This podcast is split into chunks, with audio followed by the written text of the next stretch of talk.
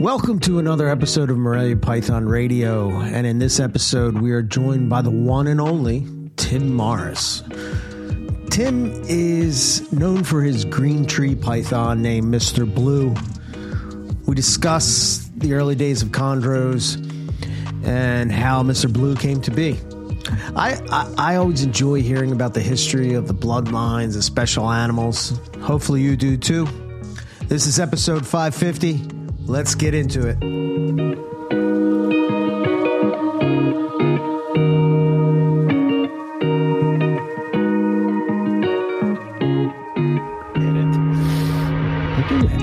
I never see it. well, you never listen. No, they're Apparently, you listen to Reptile. Reptile well, yeah, yeah, Club, exactly. I pop in to various podcasts to do like you know. what's going on? I know That's- it's just that's you know it's it's quality control, and then every once in a while I pop in on them, and they all y'all start talking, and then inevitably one person is like it's okay, or one doesn't listen. In this case, it was Doctor Julander and uh, Rob Stone, and I was deeply hurt. that was So, hurt- yeah, hurtful. that was hurtful. mean. One thing was coming from me, but you know, to come from the doc, you know, I know it's Maybe it he was- didn't have a sweet lady DDP that day. I- well, was, you know, he was a little just- on edge. It's kind of I'm like just- you know when they eat the Snickers bar, all of a sudden they're a Oh yeah, that must be it. I, either way, I'm just, and I even named him my reptile personality of the year, and I'm, I'm, Man, see how Taking far that that got you. yeah, it was a weekend, hey, several weeks in. Well, me and Owen are uh, determined to make MPR happen every week. So here we are. I'm sick as a Again. dog. I'm so sick. This is the level of sickness that I had. I was telling Owen before we started Deeply concerned. that I haven't had coffee in two days and I'm Deeply drinking concerned. tea. Deeply I'm drinking concerned. tea. That's what I'm You- drinking. You could be a pod person. Tell me something only Eric Burke would Pot know. plant? Yeah, either one. Yeah, this Uh, is a, you're a deep fake. Somebody put you in there. Conspiracy theorists, the gecko people are trying to get uh, what? Yeah, exactly. No, yeah. So I'm going to power through this as, as best we can. And uh, Owen is what? A couple days away from heading out to Florida to do. I have I have tomorrow to get ready. I have to get everybody ready tomorrow. And it's like I'm like I took the day off to get to get everything ready, and I'm like I'm gonna have to wake up at like six a.m. the normal time, and I'd have to like you know Son of a bitch. I'm gonna like do everything that I got to do, and it's like yeah yeah. And we're in the middle of um Melissa and I uh, are finishing the attic so we can get some more storage space and stuff. Oh yeah. And- Said the father-in-law was coming The Oh yeah, yeah, yeah. My, my father-in-law came this Okay. weekend.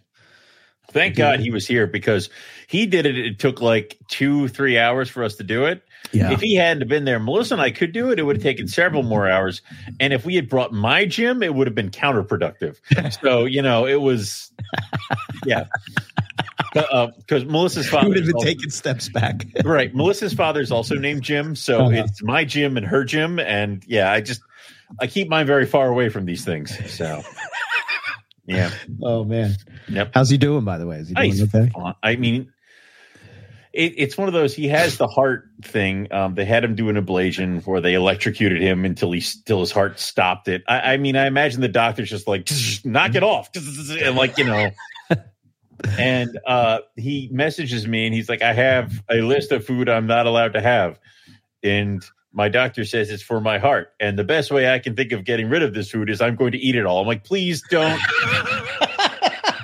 I have three pounds of bacon. This is a very bad idea. like it is. It's exactly what you don't want to do. What are you how could doing? A heart attack happened, Jim. Well, I tried to eat three pounds of bacon. Jesus Christ.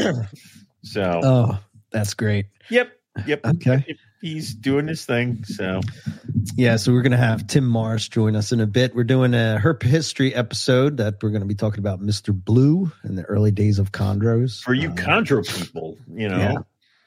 Owen's favorite right before Like, we, well, uh, you know- get ready to head out for his trip. it's and that's the thing is that there's so many gears. It I gauge my love of animals or my want for certain animals on whether or not I can get them out of my head. Right. And I have seen some gorgeous chondros, but they very quickly are replaced by other things. Right now, those Wonmina scrubs that Lucas has are just Oh, front and center. they can't get out of your brain. brain. And I'm like, Yeah, but thank God I don't have any space. I, I have think- no space in this house. I think that the the thing with chondros with you and me is that we've just had terrible luck with them. I oh, I blame it on myself. I'm not blaming it on the snake. I blame it on myself. I mean, but it, it- yeah. I, I can't speak for Owen, but I, no, I don't. I don't blame the snake. It didn't set up anything. But I just, when you have an animal and you just have, you have a really nice gut punch after you've kept them, Yeah. and it, it sometimes it takes the taste out of it. And I think that is the true. You know that that's where the the rubber meets the road is if after a massive gut punch, do you still love the animal? And I think I just chondros and me just it didn't which is Yeah. fine, but you still can appreciate them. I can. you know? I totally. Yeah, yeah, can. I, I think they're gorgeous. I love the high yellow stuff. You know, everybody else is like, oh, everybody else is like high black, high purple. I'm like, yeah, high yellow. Yeah, man, I'm with you. Scales of green. Yeah. Oh my know. god! Like. I remember people posting on the MP forums the canaries, Yeah. those like bright yellow ones, and I'm like, okay. Chuck me- Vogel still works with them. Yeah. He- yeah, man. He has some really, really nice ones. But What is it? It's lemon tree. well, lemon tree is a, just a line. That's not, Yeah. Uh, I, I like that line though. It's a good line. I don't even know if that line exists anymore. I don't even know We'll either. ask- I don't we'll have to ask him when he when he Yeah, when he put might. He here. might be like, that's dog. I'm sure he knows. Yeah, of course. Yes. So anyway, if uh, I'll try to mute myself as much as possible, but if I sound weird or whatever, that's why. That's because I'm drinking heard tea and not coffee. If you don't hear out. from Eric after a while, it's because he's passed out. I can see him, and I'm trying to keep the show going as the paramedics work on him. Yeah, So, it will be similar to the Scrub episode in 2011. No, no, no, no, I'm just like, no, just no, because there was no visual. as the show no- is just running, and Owen's like, I know nothing about Scrubs. What do I do? There, there was no visual with that, so I Yeah. just had to be like, "Okay, eh, no," and Yeah. no, thank you. Let's not relive that. So Okay. Anything else you want to ramble about before we get uh, Tim? I. I spoke to Jason Balin today. Uh, Yeah. He's excited about the Hamburg show coming up, and then he and I complain to each other about how our season is weird and we don't know what's happening. Basic, normal breeding season stuff. So, I'm telling you, I- man, it's it has to do on- with the El Nino. El oh, Nino. dude, I I'm telling you, that's and I that completely affects the agree. I completely agree. I have no idea what's going to happen. My carpets have now finally stopped looking at the male that is entering their cage with murderous intent, which I enjoy. I, I appreciate that. yeah, You know, let you know they're still alive. I do. I went to separate them, and I had to hook the male hypo out of the cage. You know, like in the old cartoons when someone was doing so bad, and the hook would come in from the side and yank them Yeah. off stage. I did that Yeah. to him just because I had to get him out of the line of fire. He goes flying over there. I close the cage because she's hitting the glass, and I just pick him up, put him in a cage. Eh. I don't know if I want to breed her anymore. She's evil. I don't know if I should. Which one is Pop- this? Ted Thompson. Tiger. Yeah, Yeah, the, the- Ted Thompson one. Oh yeah, the Ted Thompson tiger. that thing she's, is just- evil, man. she's a horrid creature. I'm like, why am I? She gives carpet pythons a bad name. bad. why am I letting your? She Adam- definitely why am I plays you into the stereotype. that snake definitely plays into the stereotype of I Them being vicious. white lips. Like it is ridiculous. yeah. yeah. Uh, Well, it keeps you on your toes. So, all right, let's get Tim in here and let's get this going. Hey, Tim. What's welcome happening, to guys? MPR. Can you hear me okay? Yeah, Yeah, we everything's got good. you. Yeah. Cool. Glad to uh, be able to talk to you about uh, some chondro history and, and early days and Uh, yeah, blue lines shake, and stuff. shake the cobwebs out a little bit. I, I, I think we need to do that every once in a while because otherwise people just are like, "This is." It's always been here. It's always been like this. It's always been this easy or stuff like that. And it's like you got to go back to kind of revisit to when it wasn't so easy every once in a while to appreciate it. yeah. Yeah, I guess. T- I mean, I know a lot of people have heard this story before, but I, you know, take us back to, uh, you know, how you got into chondros and what the early days were like, and how Mister Blue came about, and all that kind of stuff.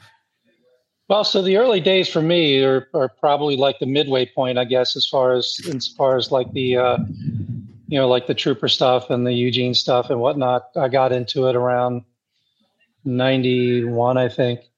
Okay. Um, I mean, I've been into snakes and herps and stuff prior to that, but it wasn't until I got a hold of that, uh, you know, the reproductive husbandry book, the Ross and Marzec, where, um, you know, a whole new world opened up really because a lot of the things that were in that book at the time Yeah. Mhm. weren't really, I mean, you just didn't, I mean, maybe saw a few things here and there in the zoo, but just all the information about breeding and the reproductive biology and everything like that.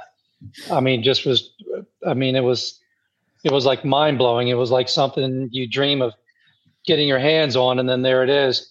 And then, you know, through, you know, just combing through the pages, you know, looking at the photo credits, there was a photo credit for this guy Trooper. And of course, you know, these were some of the first pictures I remember seeing of, you know, green tree pythons. And, you know, I think anybody would say that most people probably can remember the first time they they saw one, whether Oh, it be yeah. a picture or one in person. And even to this day, even though I don't keep them anymore, um, you know, I still do some shows. I mean, I still have a bunch of different things, just not um, not any chondros. But um, you know, I, I recently did a, a a table at a, a Repticon show here in Baltimore, and just watching people because a friend of mine was vending and he had a bunch of chondros. I mean, they were they were clearly the attention grabbers. No matter who walked past your table, it just they just were in all of these Yeah. you know Mhm. snakes. You know, so I mean, there's there's certainly that allure that that draws you in, and then of course when I realized that you know this guy was down at the National Zoo, being you know 30 or 40 minutes from my house, you know I garnered up my nephew Sean, who was once into the chondros and did a bunch of the poison frogs, and now his brother Christian is, you know, taking the taking the ball and run uh, with it, so to speak. Um, so we went down there and tracked Trooper down, and oh man, it, it was funny times. And I mean, he didn't know us from a you know a hole in the moon, but somehow we ended up in his good graces, and um, I wound up uh, thereafter volunteering. They had these summer like volunteer programs Okay. and I was, I was in college at the time, so I, um, you know, found out about these programs and and applied and, and got in, and and to me that was that was awesome because I was hoping to, you know, pick his brain about these you know snakes and with a little luck maybe get into some. Okay. Um, and you know, and for, I guess I, I don't know if there's anybody out here that doesn't know. I mean, I, I, know everybody knows who Trooper is, but um, many people may not know about him like interpersonally. Mhm. And he's a guy that has a heart of gold, but it it takes a while and some patience to sort of work your way to that level. You know, he's very cautious. You know, very sort of um, I would say standoffish, but just very cautious about who he lets into his inner circle. You know, and Mhm. um, you know, just to illustrate that point, my second summer, or maybe it was my first, I can't remember, volunteering down there, it was, you know, getting into August and the Breeders Expo was coming around. And I remember we were sitting upstairs in the staff lounge and I had asked him if, if he was going to the show and he said yes. And I asked him, uh, you know, I told him that my fiance at the time and I were planning to go down and we were really interested in chondros. And I asked him, I said, well, do you have any to, that you're going to be selling? He goes, nope. and I looked at him and I'm like, God, I just busted my ass here for like two months of the summer, you know, and, and this is what I get. So, so, and then he looks at me, he goes, well, you know, Tim, I just don't sell to anyone. And I'm like, God, okay, well, okay, from scratch those two questions. All right. I just, or that question or whatever. So we go down there, and of course, he's down there with Eugene, and I had no idea. I'd never seen a show on that scale ever before. right. And, um, and that, you know, along with the Marzec book is another eye opening experience. So, um, so my fiance, who had gotten to know him a little bit, and she doesn't hold any punches back. So she walks up to him and says, "So you just don't sell to anybody, do you?" Because I told her obviously what what happened. Mhm. So, anyways, we were in the market to buy one, and she liked the yellows. I liked the reds, and this is way before I never ever knew anything that I knew about yellow versus red. Mhm. Um, so we were going to buy this yellow, but then he talks her into a maroon, you know, stating that they go through a more dramatic color change. Mhm. Um, and so so we pick out this maroon, and then he later switches her because at the time, you know, back in the early '90s, you know, the standard price was pretty much seven fifty. Okay. Um, you know, Trooper and Eugene had sort of like some yearlings and older ones that were much higher prices. Okay. Um, Mhm. But they did have a couple other like larger like neos that were a little more money. So he drags out this bigger animal, it's like twice the size as the Mhm. baby, and he shows it to her. He goes, "I think you may want to take this one," and she's like, "Why?" And he said, "Well, because it's bigger. It'll probably make it back to Maryland." Where you know, I mean, all of all, all of them, all of them made the car ride down there, right? But so she she goes for it. You know, she's like, "Why should I pay two hundred dollars more?" Because he wanted nine fifty for it. But Right. anyways, that that turned out to be, um, you know, one animal that we picked up, and then the next day when I was hanging out the table, he that's when he gave me the um, um, the animal that eventually became, I guess, known as the legend male. okay. Um, he was the, the sire to the blue male, and he gave that to me. It was actually a runt. Um, it was a twin, you know, part of a twin hatching, Yeah, and the the the egg mate died, and so he had raised it up, and he was basically telling me the whole time that, you know, I don't think this snake's going to amount to much. I know you'll give it a good home, and and so I think he wound up sort of wishing he maybe kept that animal, but um, you know. yeah. And I remember periodically the following summer taking in like sheds, you know, saying, "Hey, look, this thing's growing really well." And then I also broached the um, topic because it turns out that that animal, which actually turned out to be um, a, a, sibling, not a litter mate, but a sibling uh, to the computer chondro, and um, the fem- the the other animal that we bought from him for 950 bucks turned out to be a female. Um, but they were siblings. They were they were litter mates basically. That that twin came out of the same litter as a female that we bought. Okay. So I'd asked him if he'd be willing to trade because I wanted to, you know, try to breed something with a different bloodline if I could.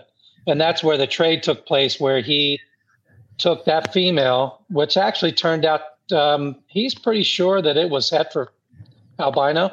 It was in that Okay. same sort of litter where that albino gene was lurking Sure. Unbeknownst to a lot of people. Um, and the reason for that, just fast forward quickly, was that years later, when he finally bred that female, he had a, a baby that died in the egg that had red eyes. So, Okay. um, you know, he was pretty certain. I mean, it was not, it was close to full term, so it was pretty much all colored. But you know, he he thought that it, it likely was a it was an albino, but it was the only such one in the in the whole litter. Mhm. Um, but anyways, that's when he gave me the sib to um, uh, powder. Okay. That turned into the so-called blue female.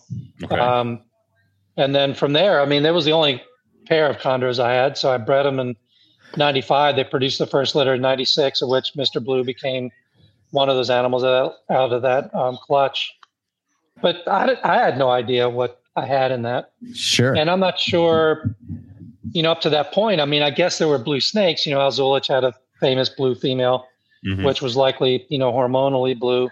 And it Mhm. wasn't uncommon for females, especially to turn, you know, blue after, you know, having a, a litter or two. So, um, so we had no idea. And even as a as a baby, Mr. Blue was different than any anything else in the litter. Um, How so? and that, well, it's just it didn't. Ha- he he hardly had any markings on him. Ah. Okay. He had very little markings. He had a couple very little, tiny little black outline specks of white, you know, along the backbone, and that was pretty much it. And he was very, you know, relatively dark, and you know, so he was different. So um, Do we Oddly think enough- the, uh, I'm ahead. sorry, Tim. Like, do you think that maybe lack of pattern is something that somebody should look for in a neo to kind of when they're looking for something that might be a little bit standing outish? Yeah, I, you know, it's possible, I guess, because I guess the only reason I say that is because several years later, you know, I produced another uh, animal that wasn't as high blue as Mr. Blue was, but he was fairly blue. Mhm. And he also had minimum pattern.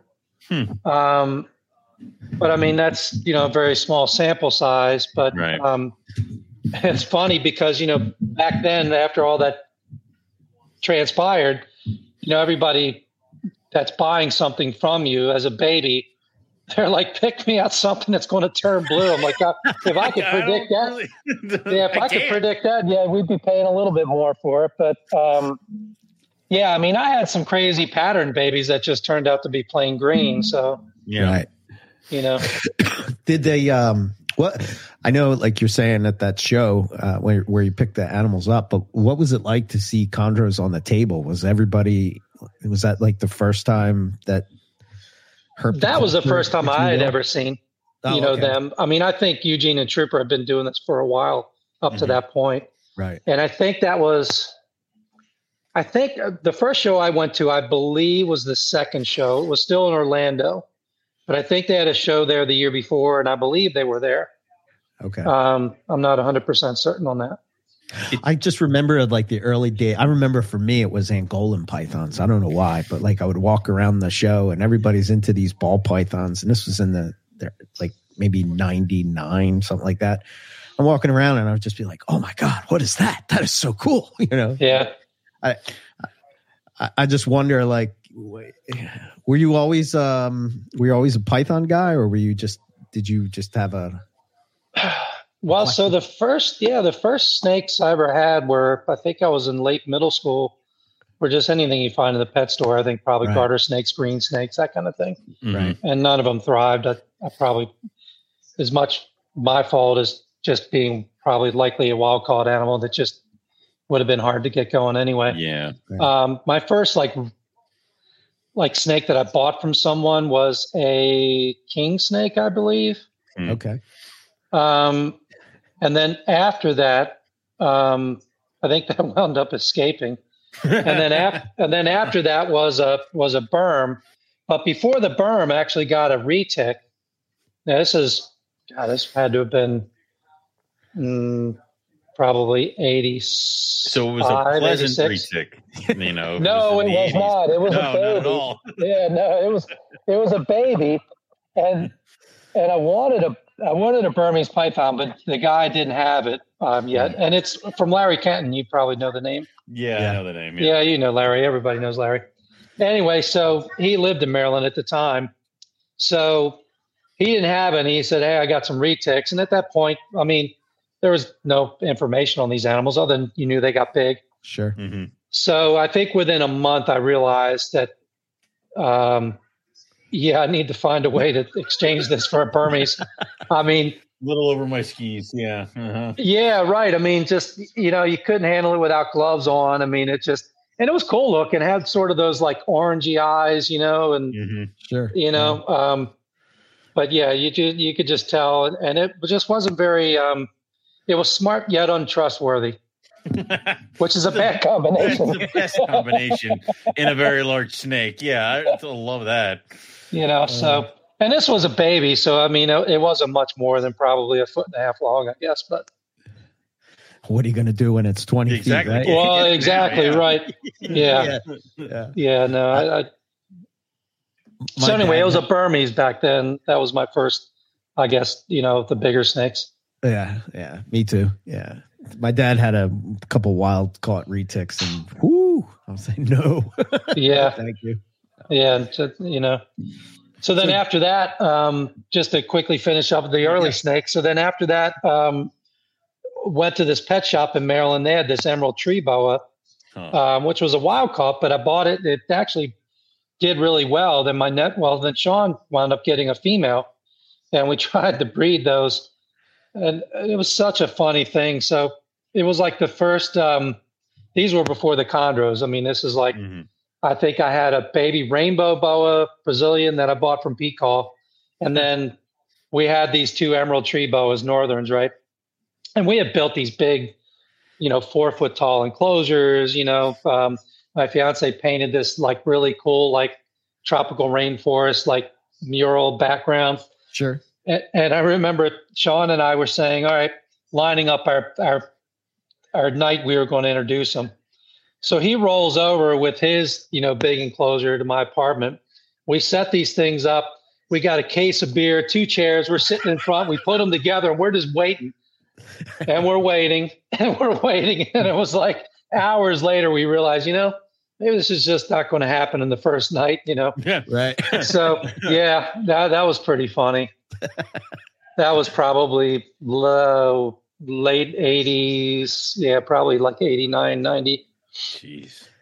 god Yeah. man that, that was funny I think I think like uh I think that book the you know is so underappreciated on how much effect that had on uh, just how everybody at the time Yeah. Yeah. yeah, i mean Yeah. honestly everybody i mean that thing unloaded information that just was never seen Yeah. and i know the vivarium magazine was just getting going i guess around the same time Sure. but it wasn't that widely circulating yet. So I didn't, I mean, I didn't even know anything about the vivarium until probably, you know, um, you know, the like the third, the third go around, the third, whatever you call it, the third edition, Right. you know. Um, so, but yeah, that that that that that was like a Bible.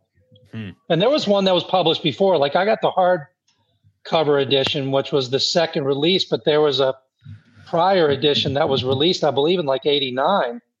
Yeah, when we had uh, uh, Dick Ross on, he was talking about uh, um, I think it was called the Python Breeding Manual or something like that. Yes, that's what Yeah. it was. Yeah. And that was a great episode, by the way. That was awesome. Oh yeah, I'm pretty sure that was the one you guys did, the one right where he was Yeah. talking about Yep. having these like wooden cages in his basement. And then the And power went like- out. That's how he Yeah. his white lips. It's like, oh, That's cool, right. Thanks. I've just been trying for ten years. yes, that was that that was an amazing. I mean, that that, that was an amazing episode. He got mad about his um his herp stats, where he's like, I don't understand it. I hate the thing. It's I'm Yeah. just gonna. I'm like, it's a herp stat or whatever. But I can't argue with him because Yeah. I won't. But He Yeah. said he had some big snakes in like a small apartment or something and got Mhm. evicted. And Yeah. yeah, yeah, I still Yeah. remember some Yeah. tidbits from that. Story of the ring, pythons. Yeah, I was says saying, he's- his Yeah. pythons are stronger than his book. oh my god! Yeah, so love that. Uh, great stuff. but Okay. um so I, I i i would say that i it, it used to be i i i kind of miss the idea of seeing chondro breeders at shows um i don't really necessarily ever see a dedicated chondro breeder at a lot of the reptile shows that i attend or vend and that's hamburg um you know uh oaks and uh white plains. It seems like the, they only kind of pop out at like the big big shows. Um do you kind of see that becoming more of an online thing for chondro breeders? Well, yeah, and even at the big shows, like even Daytona now, you rarely see you know too many people with them down there. Um, I think probably recently part of the issue might be paranoia over picking up something. You know, the whole Yeah. Nido scare, just everything that goes with it. Sure. Um, I'm sure that that factors in for some of the people who are thinking about it. But the other thing is too, I think a lot of chondro breeders have the mindset, which is probably 99% accurate, that people are going to gawk at what you have. They're not going to, you know, you're gonna you're not going to make a big dollar sale there to show like that unless it's prearranged.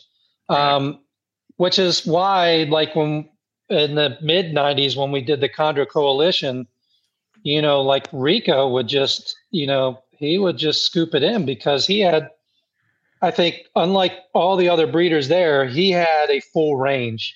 He had high end stuff and introductory stuff. I guess I want to say low range, but you know what I mean. Like, Yeah. you know, just Yeah. just you know, um, the regular stuff, so to speak. But and that he sold, you know, a bunch of that kind of, you know, bunch of those kinds of chondros. yeah Whereas, you know, now I think he just, you know, and even then too, you had a lot of people that, you know, just wanted to get into the, you know, the higher, you know, the designers, the esoteric stuff.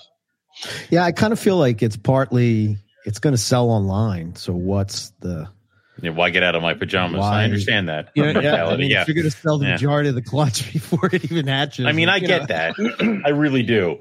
Um, I, I, would you kind of like, kind of want to almost like caution people when they're getting into chondros to not jump immediately for the high dollar value thing and try to find somebody a little bit lower on this totem while they're still learning? Because I, I've seen some people who were like, "This is my second snake, and it's a, a this, a this, a this," and I'm like, "You, that's a four thousand dollar animal, and you've had Yeah. one corn snake." Like, yeah, I don't, yeah, Yeah. Um, yeah, it's tough because I know um, you got to sort of qualify how you explain that to someone because then they might find, you know, you go on Morph Market now, you can find brokers still, Yeah. you know, mm-hmm. brokering stuff that's just coming in, and that's not a good first choice either.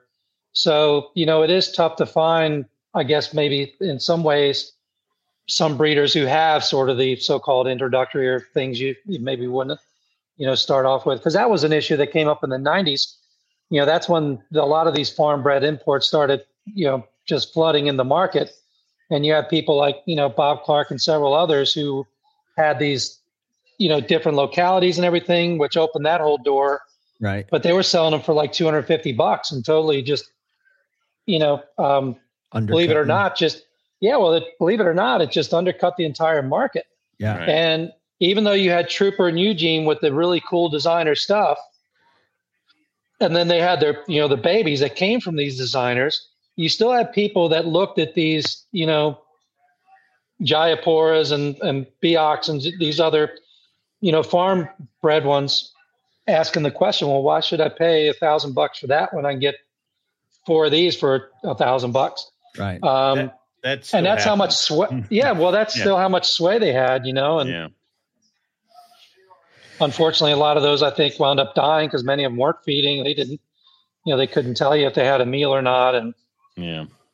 I want to I want to hit on the Chondro Coalition, but before that, I wonder if what's your like with all your experience with chondros, what would you say is the um the thing that makes them difficult in people's eyes? That's like if because it seems like the people that nail it nail it and they don't have any issues. Or maybe they're not sharing those issues, but it just seems like the people that are are nailing it are nailing it.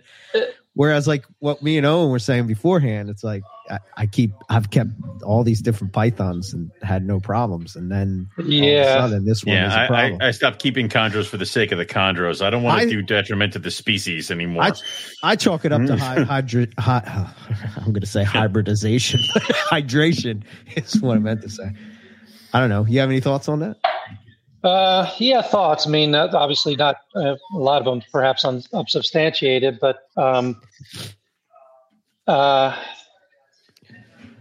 I don't know. Trying to figure out where to start with this one. Hmm. So, um, I would venture a guess that any of the big guys now. I mean, if you had a private conversation with, um, you know, Dave D or John Irby, they've got issues. Okay. There's not a there is not a single person. Yeah, well, I mean, I, and again, I'm saying this off the cuff and based on my own experience, but I, I think it would be, yeah, th- it just doesn't exist.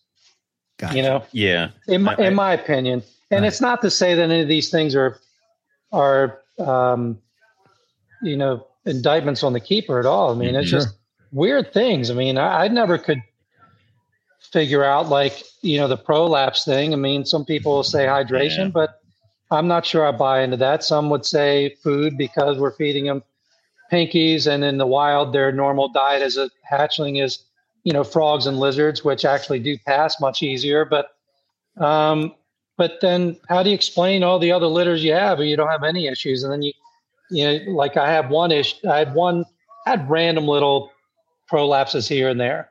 But then I had one issue where, or one litter where I had four, five or six in the same litter, and I kept them exactly the same as I kept every other one. So I, I have no idea. And then you had the the cigar back thing that was going on. You know, I don't know if you're familiar with that, where the you know, the, the, the No. neos would would basically fold back onto themselves Ah, you know, and Hmm. almost like depress their spine backwards. And they would snap out of it and seem fine. But if it was a repeated thing over time, what you would see when the animal got older, they would have sort of, I guess, these calcifications in those areas where that was occurring. And you get these little lumps. Um, you know, that was a that was an issue. And of course, feeding is is is well documented. Mhm. Um, but it's really the prolapse issue and the and the and the cigar back thing that we've really sort of struggled, you know, um, just to figure Yeah, out. I've had, uh, I think I've had two of them that I've had prolapse with. Um, but you know, I don't know. I, I've, I think I've had maybe 20 in my time. And Yeah. I, I don't know. It's just weird. Like, yeah, you know, with carpets, I don't have no problems at all. Never a problem, right? Mhm. No, nothing. And that's where I got to with them. You know, I looked at every all the other species of snakes that I keep, and I'm like, I don't have any problems with you. I don't have any problems with you. There's none of this with you guys. None of this with Mhm. you guys. And you know, so it, it is. It is. It can be a frustrating thing. Um, and the other thing is too. I remember uh, one of my best litters um, I had back in uh, what was it, 96, 97? Uh-huh. Um, best litters in terms of hatch rate uh, Mhm. for what I incubated myself. And I had several, a couple, well, a lot of really good animals, and I can't remember the bloodline that came from, but it was pretty valuable. Uh-huh. Rich Culver bought three of these babies from me, and they were at least six to eight months old. Mhm. And I have one that just weird one day I'm checking on it and it's like half like sideways and I'm like, wait a minute, something's not right. Next day it's just dead. Right. And you know, and this is way before Nido, way before anything else. I mean, in fact, Right. I was actually separated at the time, so my main collection was still at my old house. Right. These babies spent their entire time in this apartment bedroom that I set up to to get them going. Okay. So there was no, in my view, very, very extremely low chance of any type of, you know, pathogenic because Mhm. for it. In my view, Sure. um, I mean, it was like a neurological thing, and this was an animal that was rolling. I mean, it just was didn't miss a meal, didn't do anything, and that's why, you know, I had a few people back then that bought, you know, a snake, and you know, an issue would happen, and in some cases, I would just you know replace the animal because I've I've had that experience where just something inexplicable happens. Sure. Yeah. So. Yeah. That, that that that comes up every once in a while where it's like we're not dealing with you know stamps or something. It's it, it's, Yeah. it's a living animal. It, this stuff can happen, and and you can it can be out of the blue. And uh, I've said it multiple times where just because one clutch went this way doesn't mean the next year's clutch is going to go the same way, good or bad. I mean, Right. it's just each one is different. Each season is different. So I can definitely see that being a a thing feel that like- happens around. Yeah, I feel like sometimes there's so much that we don't know Mm. that Yeah. uh, you know that we Well, and some think we people these days, you know, may have more, you know, to say about the prolapse issue and or the cigar back thing. I don't know. Sure I, yeah, I don't really keep True. up on all the all the you know the current things, but of what's going on. It's so weird with the whole backpedal thing, like uh, the whole bending backwards. You think we would see the same thing in like a jaguar carpet python because they spend most of their life upside down when they're Right. hatched up. Like they're always going back. But I, I don't know. Maybe that's something we have not even thought about trying to observe in jags. They're already Yeah. messed up as is. Let's add more. yeah. So, Yeah. What is uh so uh, let's hit on the Chondro Coalition be- Yep. for people that may not know what that is for new people. they do. What- Shame on them. If they don't, shame on them. Yeah. Yeah. Yeah. Well, so I guess in the mid '90s, um, the idea was hatched, and I don't know who did it, but it was, you know, like Marshall Mendez and Trooper John Holland. Mhm. Um, I was part of it a few times. Rico, um, it was probably Rico's idea, if I had to guess. Um, I think Greg Stevens was in it um, Oh, at yeah. one point. Um, oh, and I'm forgetting someone, uh, uh, Marshall, but um, Is Terry Phillip in it? uh, he- I think he dove in on, on one of the later years because I can't remember like because they always did. Um, I think he may have when they did the Tinley show one year. Okay. I didn't go. I've never been to Tinley. I've always wanted to go, but it's always a month and a half into the school year, and it's just hard to dive away at that point. Right. Uh, Yeah. Um, yeah. But um, but I believe Terry might have been part of one during the one of the Tinley shows that they did. So it's probably like uh, people would have heard us talk about carpet rug. Well, I kind of remember. I don't know. I'm assuming it was maybe. I remember one Tinley I vended, and I was splitting a table with Julie Bender, and uh, well, to your point, what you said earlier, we had I had like you know these awesome carpet morphs and cutting edge stuff, and nobody gave a Mhm. shit because they were gray looking snakes, and here she had babies. this Yep. just normal like you know green chondro, and everybody's like, oh my god, what is that? And they're freaking out, you know, and they want to see it and play with it, touch it. But they, you know, Yeah, I guess a lot of the carpet babies don't sell themselves, really, No. right? You got to bring in a. You, if they if they're not. not old enough, you got to bring an adult. You got to bring mom and sit her in. This the will thing. turn into that. Yeah, I can yeah. guarantee you, right? Cannot have this. This is mine. But get So we had- these. Yeah. we had carpet row on the one side. It was it was me and Julie, and I believe it was Balin and Nate Howard, and maybe I'm trying to think about Luke. Luke Snell was Snell, there yep, as well. yep. There's a couple other people that I'm probably forgetting, but I remember to the left of us was uh, Terry Phillip and Marshall Mendez. I can't remember if Rico was there or not. Clockwork. I want to say he was, there?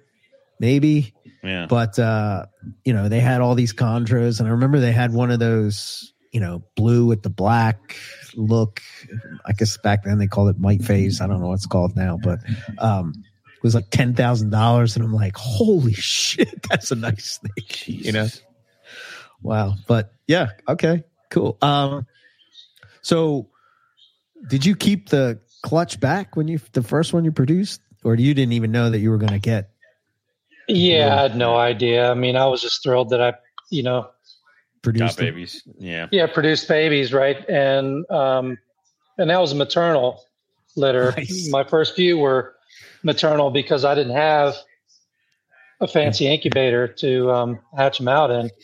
And at the time, you know, you talk to Trooper and Eugene, they're using Forma Scientific, Yeah. Mhm. you know, incubators, and um, the closest I had to that was one of those Hova-Bators. And I thought, well, this isn't going to cut it, so the female's going to have to do the work, which actually turned out in hindsight to be one of the most fulfilling or yeah, fulfilling things I ever did because just to watch so the natural process, yeah you know, I thought was really cool and um you know, so so that was that was that was really a lot of fun. Um actually do have a picture of uh, a local show that uh Sean, me, Buddy Buscemi had done Mm. okay and um, and actually had well what turned into Mr. Blue on the table for sale for for a thousand bucks, which at the time was outlandish because that's that was right at the peak of the import wave. okay So I mean the the prices have really the prices really became depressed at the time. Um, so I mean, looking back, you're you're glad he didn't sell, right? I mean, oh been- yeah, absolutely yeah. There were a lot of cool snakes out of that litter. Actually, I didn't. yeah. But I mean, I had no idea. I mean, you looked at, I mean, the the legend male. He was he was nice. I mean, he was kind of that bluish black with the sort of bluish triangles under the right lighting, and hmm you know the and the female powder. You know, the powder sib female. She was green. I mean, she wasn't. You know, she wasn't. I mean, the so-called the blue female. She wasn't blue at the start. I mean, she was green and turned blue over you know successive litters. Right. Nothing out of the ordinary is what it, and then and then him. Yeah. Yeah. So Cool. Um, I was going to say, like, real quick, what was your setup like for maternal incubation? Like, how did you how did you set that up? Yeah. I've done So- carpets, but Yeah, so I had the um if you remember like the two by two uh Neodesha arboreal cages. Yeah. Yeah. Yeah. Yeah.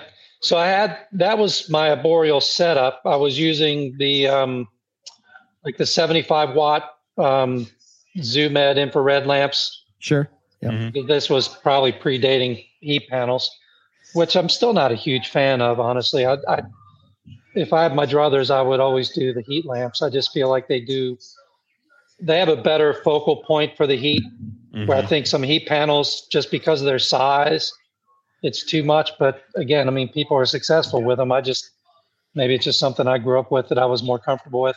Anyway, so I had that sort of set up off to the side as much as I could because if you remember, they sort of put that circular vent right dead Yeah. center. Yeah. So I kind of scooted it off as far as I could, and I had one of these Rubbermaid rough totes on, like, say the one side of the cage, say the right side. Uh-huh. Mhm. And so there was dry sphagnum in there, a few holes cut out for her to get into. And then on the entire floor of the cage was probably two or three inches of like just soaking wet sphagnum moss. Right. And then I had a heat pad underneath that same side, the side opposite the the, the nest box. Okay. And the purpose for that was to kind of keep keep the humidity up, I guess, to you know Mhm. drive the humidity. Right. So that was the basic setup, really. Um, you know, Trooper just told me, just don't let the temperatures get too warm. Let the female do the work. Yeah. Gotcha. You, Yeah. you can easily overheat the eggs, but the female will make up the difference if it's a little too cool. So, you know, I tried to you know keep that in mind. Did you ever leave the eggs when you were doing No, it? never. No? Stayed on. She was awesome. I mean, she had her first was it two or three litters? She had six litters total, which is crazy Right. Hmm. you don't really hear. And her first litter was at two and a half years old. Wow. Oh, shit. Okay. I mean, I still, yeah, I still have her data card, and I, and I haven't heard of any other female sort of. Maybe Trooper may have had some, but um, now keep in mind, I got this female um, nearly a year and a half old Mhm. Uh-huh. from Trooper. Okay. So at that time, this year and a half old was eating small slash medium rats. okay. Jesus. Oh, he, he was a heavy feeder. Um, yeah, he was a heavy feeder. But again, she, you know, she produced a litter of 24. There was 24 eggs, 17 live babies in that first litter two and a half years old.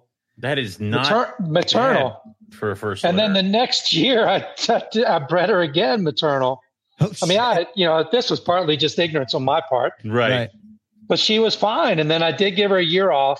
hmm And then bred her. That's when Mr. Blue turned into Mr. Blue. I sold it to John Holland. Then we bred him back to the to the to mom two Right. straight years.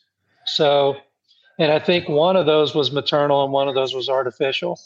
Wow. Was the thinking back then that the blue, when you started to see the chondro turn blue, did you did you uh did you think of it as a morph? Was it like Yeah, uh, wh- wh- what was kind of what was the thought of process? Because I guess mode ball of pythons were sort of kicking in at that point. point, and Yeah, I mean, there was so many different like animals of origin. I mean, you mentioned in the text you sent me about the sort of the the way they've divided up the chondros these days. Mhm. Uh-huh. You know, Mhm. like like um, you know, uh, genetically speaking, sure, and you know, there was so much mix mash going in there.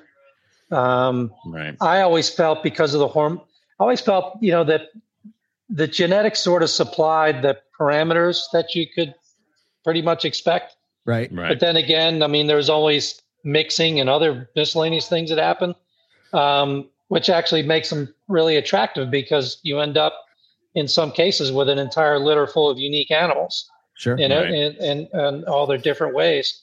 And, um, but genetically, I don't know that it ever could be sort of pinned down just because I feel like the hormones play such a part Yeah. on, you know, sort of what happens with the colors. I don't know. Have you noticed that the females would because it's the females that would be hormonal blue? Is it is it something that they would not it would not happen until like they ovulated or was it like as they matured that they would change or what what was your experience? Yeah, if I look back on the pictures of my own the original female, she was like a she was green Mhm. when we when I bred her the first year. Sitting on the eggs, coming off the egg, she was more like a blue green, sort of. You know, she was in Right. transition, and then after that second litter is when she really hit the you know pretty much was blue, I guess. Yeah, I, I think that's what Buddy. So it's like a progression. Once is that he had a blue animal that would always go back to green until like one clutch and just like stayed, Stayed blue, blue. and that Yep. was it. Yeah, Yeah, because she kind of drifted more green after that first litter, and then, um, I mean, the blue was definitely there, but not as prominent. Has there been any thought to why chondros do that and other snakes don't? Yeah, that is interesting. I never, yeah, I never gave that much thought. Hmm. Yeah. I mean, I guess it's just the interplay of the hormones that are going along with the reproductive process that also are, I guess, are playing a role with the the colors. I don't know. I mean, I mean, we have other species that kind of color because I know people will say that rough scale pythons will color up into like that silvery kind of look that they get, but nothing that like you don't have a roughy that turns silver and stays silver. Like it's Right. not. Yeah, Not yet. not yet. Not not yet. Good point. I I will Silver start. line roughies I go oh, coming your yes. way. Yes, my babies. Don't worry. Yeah. Ah, Yeah, I I'll just was always curious about that. It's sort of like the same thing. It's like, why are some, you know, in particular with Morelia, why are some red? Hmm. You know, you'll have some chondros that are red and some are yellow, and you'll have some that are all yellow. You have some carpets that are hatch out red, and then they, you know, and some that don't. Well, they, Yeah. I always, you know, it's one of those things I, I guess we'll never know the answer to, but uh, it's fun to think about, at least for Yeah. me. No, it is, and and and Owen, before I forget about this, so you're you're working with the um, the rough Fair scales. Oh yeah, that, Yeah. that's what that's all this rack right here is this. Oh, this that's incredible. kid. And then back there is mom, dad, and an older brother. So yeah. So now, so now, how prevalent are they now? Like in terms of the captive stock?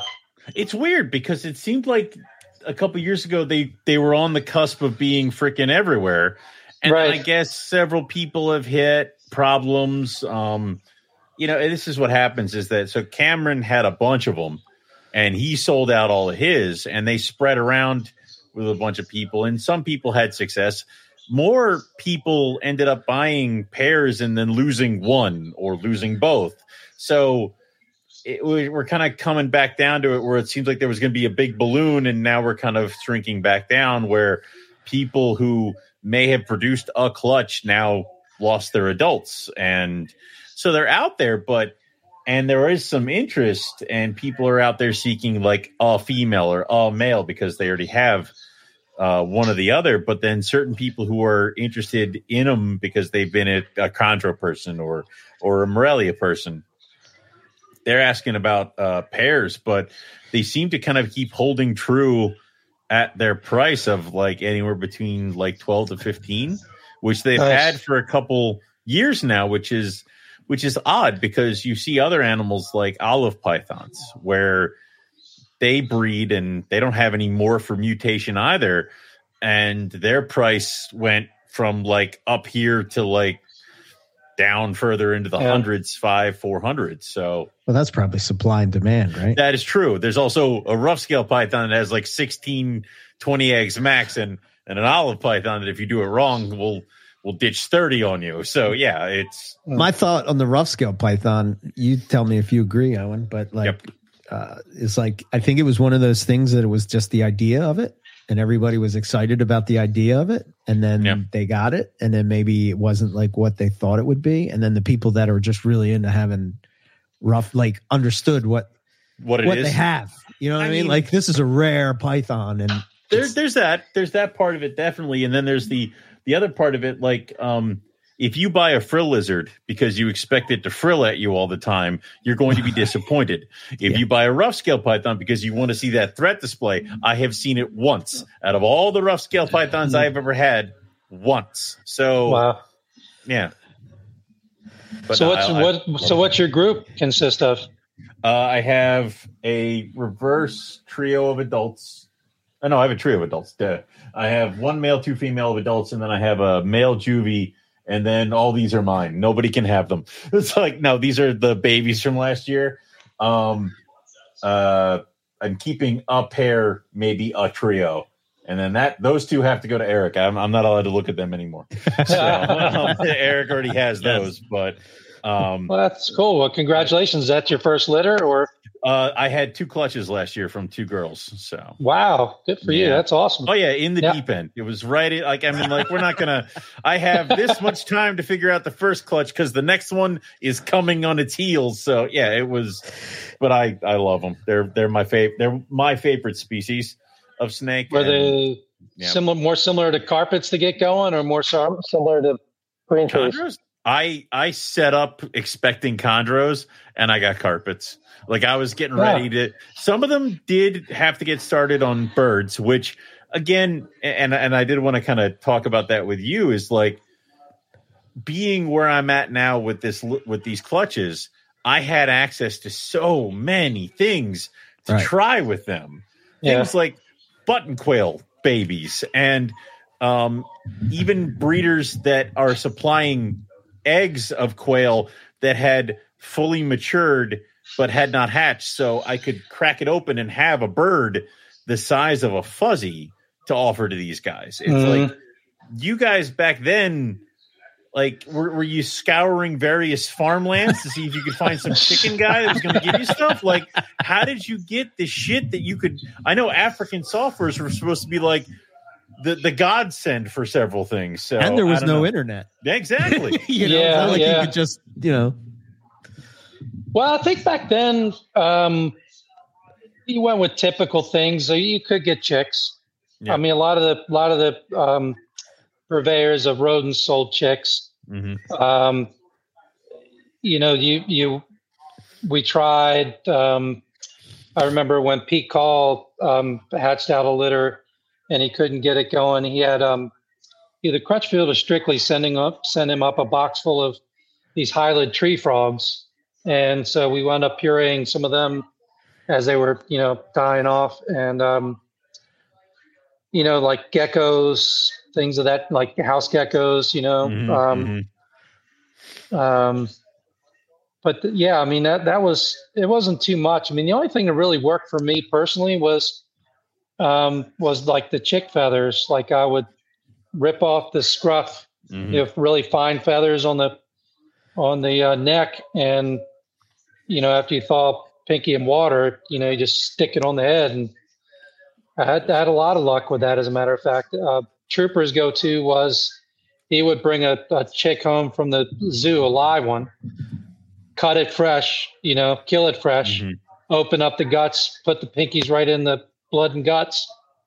I tried that; it didn't work for me, but um, I tried geckos. I tried. Well, the frogs actually worked a little bit. Um, But it was funny. Some frogs didn't because I know, um, you know, I think I pureed up one of Sean's dead um, poison arrow frogs, Mhm. right. and it just didn't, Didn't elicit work. the same response. Yeah. It, it's funny because I have right here a bag of quail feathers, and I Mhm. would drop the wet pinky in, and then you shake and bake. You just kind of do Yeah. this, and then you throw it at them. And uh, I haven't had to use it in a while, but it's over there. So Yeah. um, it, it's funny those kinds of tricks, and you know how you kind of evolve with that stuff. Because I have certain other species that are totally into frog feeders right off the bat, and I, I get frog legs routinely and Mhm. thaw out the pinkies with that stuff, and it works. So everything that's old becomes new again. So, That's right. That's Yeah. right. And, you know, and some of it with the chondros too came down to technique. mhm. you know, learning the technique, refining it. Um, and again, it, it, it certainly helped me out a lot to have, you know, Trooper's ear back then too, because he was, um, you know, pretty adamant in impressing upon me that sometimes you just have to really piss them off. yeah, yeah, know, you really do. Where you're looking at this little thing and you're thinking, man, it's delicate. You don't want to hurt it and this, that, and the other. And he pretty much, you know, strike that whole notion out of my mind. I'm Make it mad. curious. Yeah, I'm curious if you had similar results like I found with picky carpets. There's like if you hit them like right behind the neck, they Yes. sort of like turn. magic Yeah. button. And, Yep. Yeah, Yep. it would work with chondros too. Okay, Yeah. that's, yeah. that's good to know. Yeah, Yeah, that became a that, that became something that you know that that we made pretty you know pretty good use of. I mean, you just tap them right on the side of the S there, and hmm you know they just kind of swing around with their mouth open. then it, once it's engaged, it's like uh, right in there, gotta yeah. Well, I don't know, man. You, you talk to some chondro people, and they'll tell you how many chondros they've had in their life that would bite, wrap, let go, drop. Oh, bite, hate wrap, that. let go, bite, wrap, let go. I And love how so- you have those in your collection that you know those are the ones who are going to bite, wrap, and let go. So when you go away and you feed everybody and then you leave and you can smell it, you know which cages you should go to first because these are the ones who drop things or Right. grab it and put it behind their hide box, which is just lovely. So, yep. Yeah, be back then I would take um, you know, like a half dozen of these shoe boxes and line them up, and I would just work my way down. So the ones that dropped, I would just give them a little time to get themselves resettled, then Mhm. move on down the line. And the same thing with the so-called runners. You know, the ones you try to tease feed a little bit, and they just start moving all over the Yeah. place. Right. Just put the lid on and move on, and they'll get themselves back together. But um, they can be frustrating. I remember sometimes not even wanting to go in the reptile room just because I knew what I knew what I had to face, and I just didn't want to face it. You know. So yeah, yeah. Were you keeping just chondros then, or did you have other stuff? I had a few other things. Yeah, I mean, so I had um, still the emerald tree boa, um, the Brazilian rainbow. I don't remember what else I had back then. I think I had a pair of the bearded dragons, pair of um, blue tongue skinks. Oh, okay. Hmm. Yeah. And then it more from there. I mean, now I've got probably, I don't know, like 24 different species of things. Oh shit. There. Okay. Well, I mean, it's not a huge collection, but it's you know probably sixty or seventy animals. So I don't have a lot of individuals of any one species. But Is it pythons and boas, or is it pythons, boas? oh god, it's, uh, it's all kinds of things. I Everything. got tortoise. I got tortoises now too, man. It's just it's, it's just gone. It's gone everywhere. Yeah. Excellent. Yeah. So, Nice. but yeah, it's it's a smattering of different things. Um, it's funny too because you were talking about things coming full circle. I mean, some of these Yep. things were things I had back in the '90s, and because I got so um, you know into the chondros, it it sort of started eating into the time I could allocate to other things. Mhm. So I had you know a really nice pair of Arizona Mountain Kings. I sold Aw. those, so I got another pair of them now, and you know. Um, yeah. you know, I had some house snakes back in the day, and so I got back into those. And Oh, so cool. just Yeah. yeah, and I actually picked up this past summer. I'm real excited about it. Um, the Aurora house snakes, which I'd never had, ah, always wanted. cool. So I've got a um, well, supposed to be a. I was supposed to have a trio. I bought a pair from Europe, uh-huh. which, by the way, getting stuff from Europe nowadays, oh my god, it's so, much easy. I had no idea, man. So you know, last summer when I got out of school, you guys remember Jurgen Yeah. Yes. from the Netherlands. Okay. Yep. Yeah. So we stay in touch. We're still friends. He doesn't really keep anything. Um, so I reached out to him and I'm like, hey, man, I know you still keep a pulse on what's going on out there. And I know Europe is a place where you can get things we can't get here necessarily. And there are a couple of people working with him here, but nobody had anything available. I said, put your ears open to finding these snakes. He had no idea what the hell they were. So within a month, this was like in May. So within probably less than a month, he tracked down um, a male Uh-huh. from a guy in the Netherlands who was selling it because apparently it's not legal to feed live animals Oh. there. Okay. And this thing was only eating live. So I actually got it for a really good deal. And so then he found this female, which was a holdback female, this guy in Italy was selling. Met the guy in, in Hamm Show, bought that animal for me, then took both animals to this, um, was it called? Um, Dutch Dragons. Okay. You know, Okay. you know they are. I think it's No. called Dutch Dragons Okay. they're they're like a shipper, right? So he he takes these two snakes to them, Mhm. and the next week I've got them. It- No, no, no, it's nuts. no CITES, no nothing, Yep. and it Right. only cost me and it cost me two hundred and fifty dollars door to door. Which is crazy. So apparently, what apparently what goes down is somehow these guys are able to, I guess, get blanket CITES things or whatever. Mhm. They Uh-huh. shipped it then to this guy, the Sunfla- the Sunfire Dragon Ranch in California. Yeah. Bob Okay. Mayu, he just passed away. Yeah. Okay.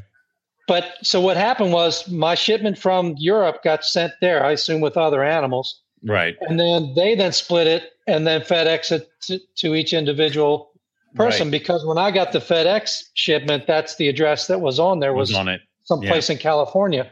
And so, um, and it said Sunfire, Sunfire.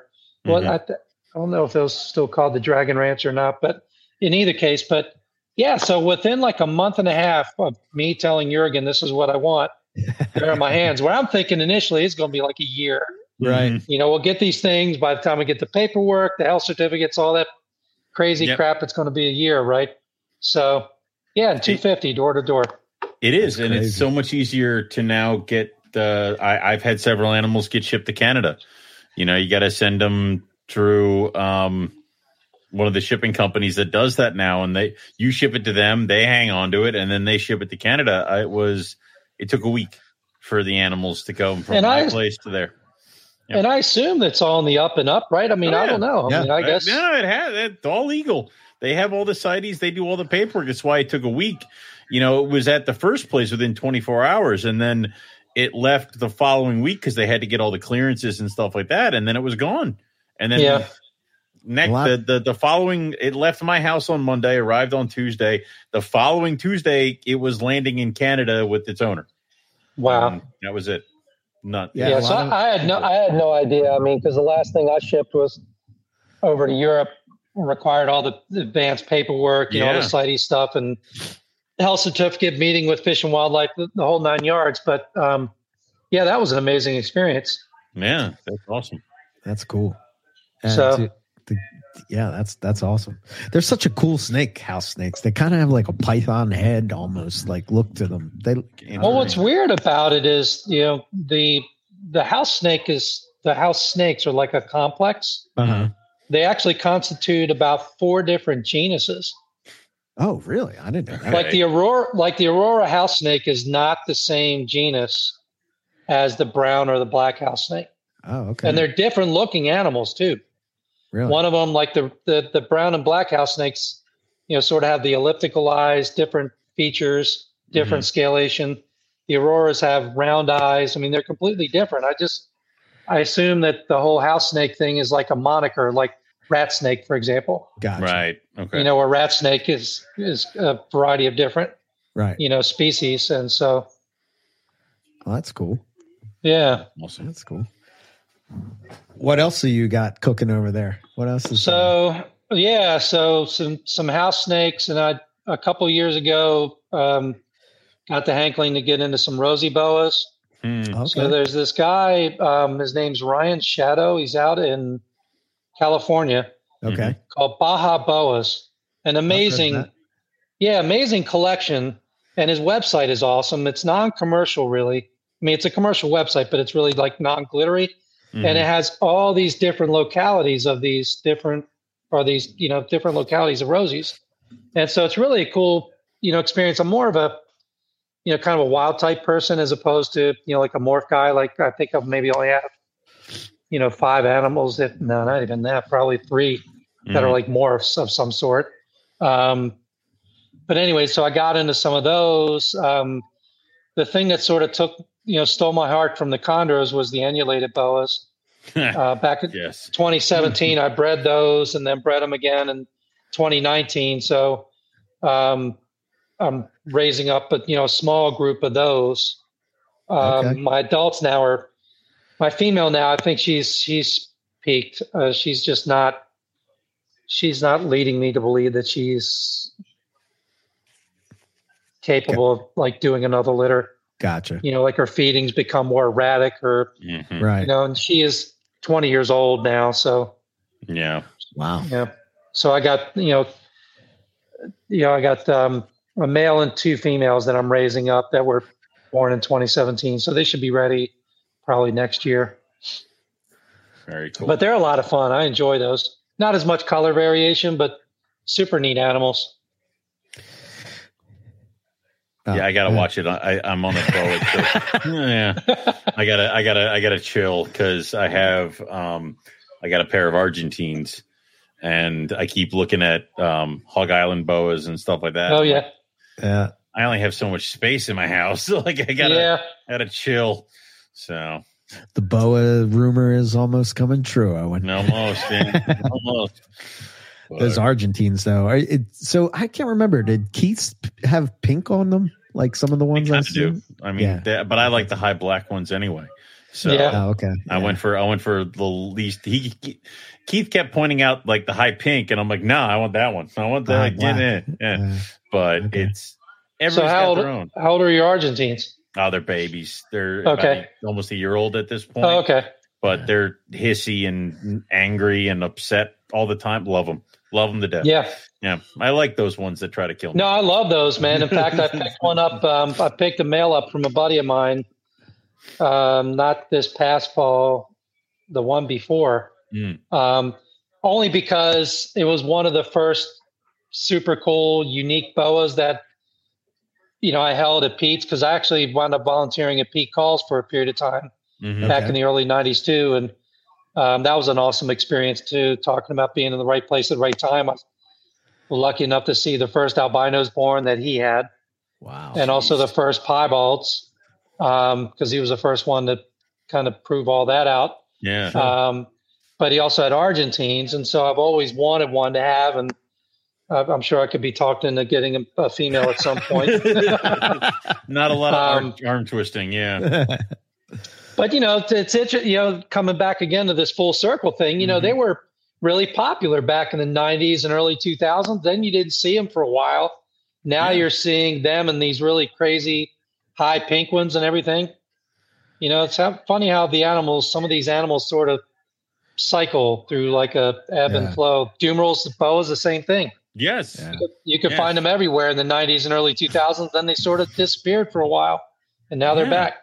Now that more- now they're they're much more expensive, I might add. yeah, exactly. That's the thing where it's like I I never seem to get them when they're on that on the uh, in the valley. It's when Yeah, they were 350 back then. Now they're like 600, 800 dollars and same thing with the Argentines. They're like Yes. over a grand now. yeah They were well, 400 bucks back in the 90s.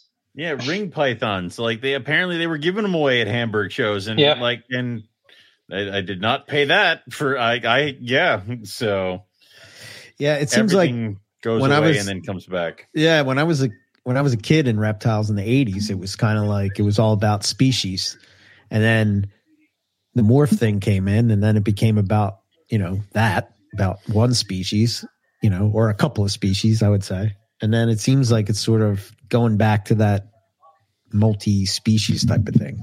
Yeah, more fun with the multi-species stuff. Yeah, yeah. I mean, yeah. I don't know. Just I'm with- animals with different habits and things like that, you know, just yeah.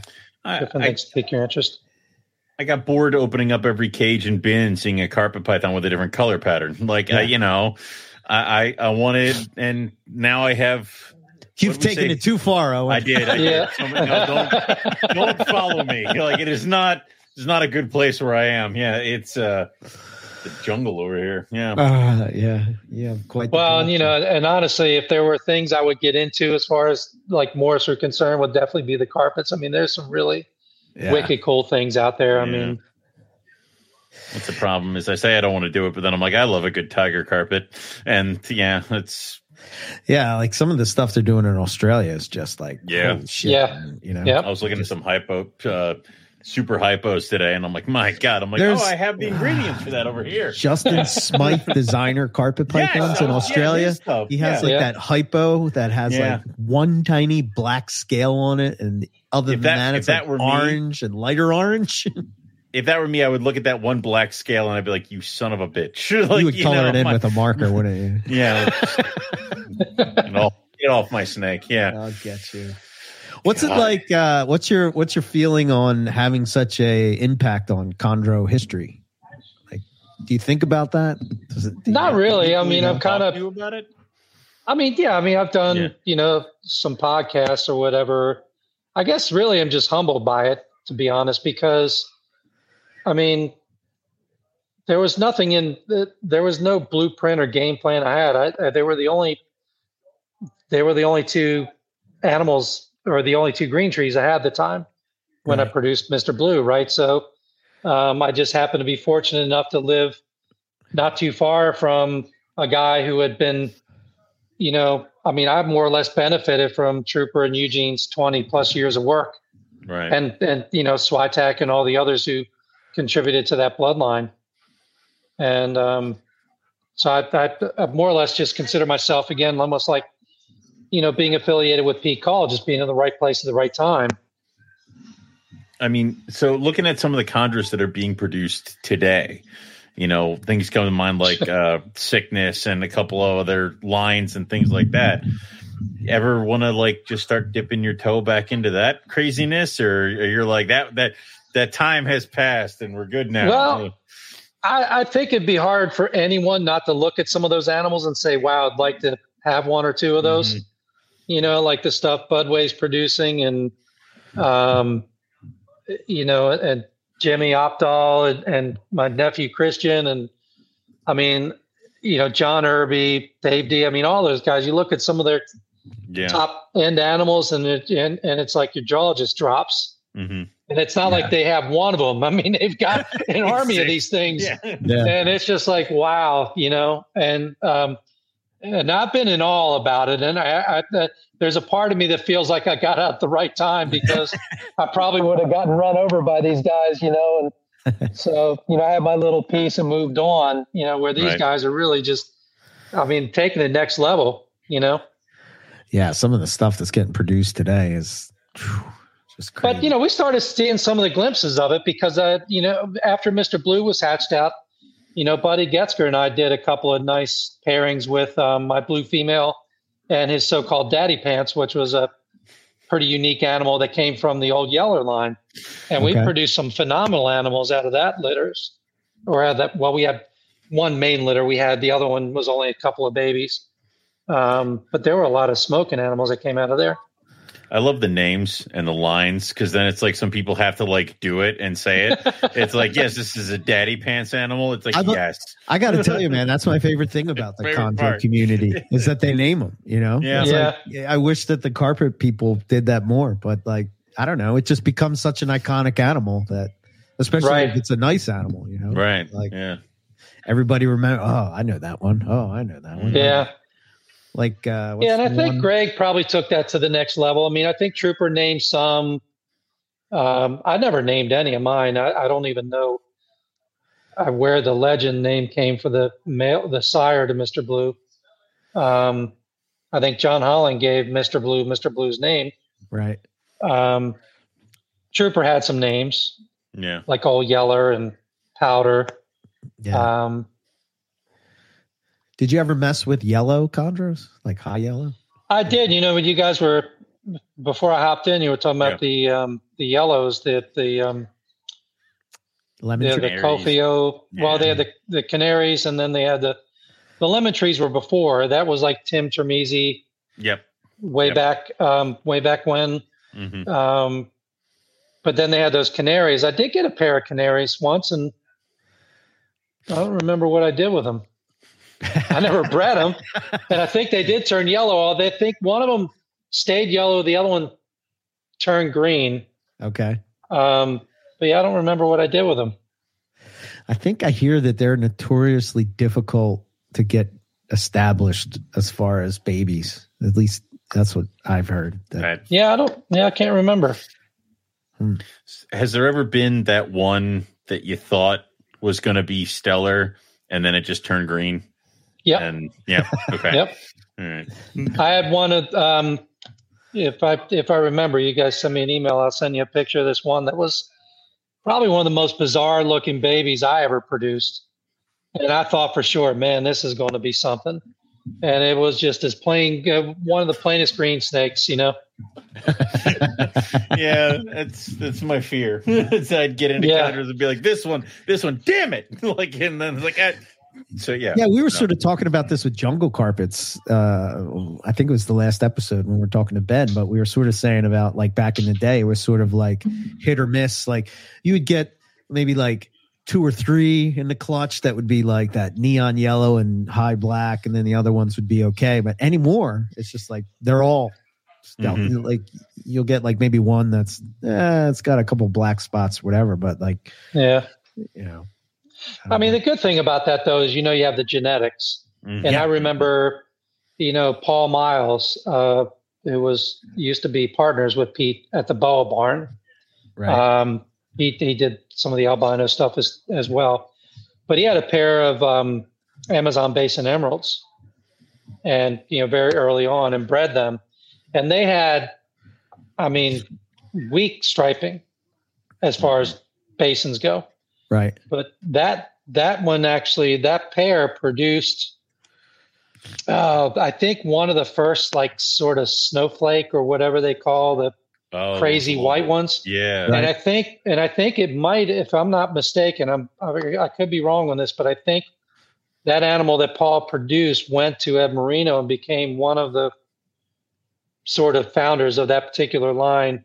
Again, I can't remember, um, but I know Paul produced it. Um, so, um, yeah, but I, again, it came from two animals that were, you know, not the most Right. well striped animals. Right. Right. And I know, like even in the old old Yeller litter, um, there were several awesome animals in that litter, and the female was a wild caught Biak, and she was just green, really a very dark green, but just green, Right. a very nondescript, you know, animal. Okay. Cool. Yeah, I uh I think of um what's that con- I think these over somewhere in maybe Portugal, Mosaic. That crazy looking Oh yeah, the mosaic chondros that we get from. Yeah, I see. they have a lot of different colors. It looks like somebody threw fruity pebbles at a snake. I Yeah, maybe yeah. like the computer chondro back in the day is maybe Yeah, Mosaic. it's nuts. Yeah, probably similar to that. Yeah.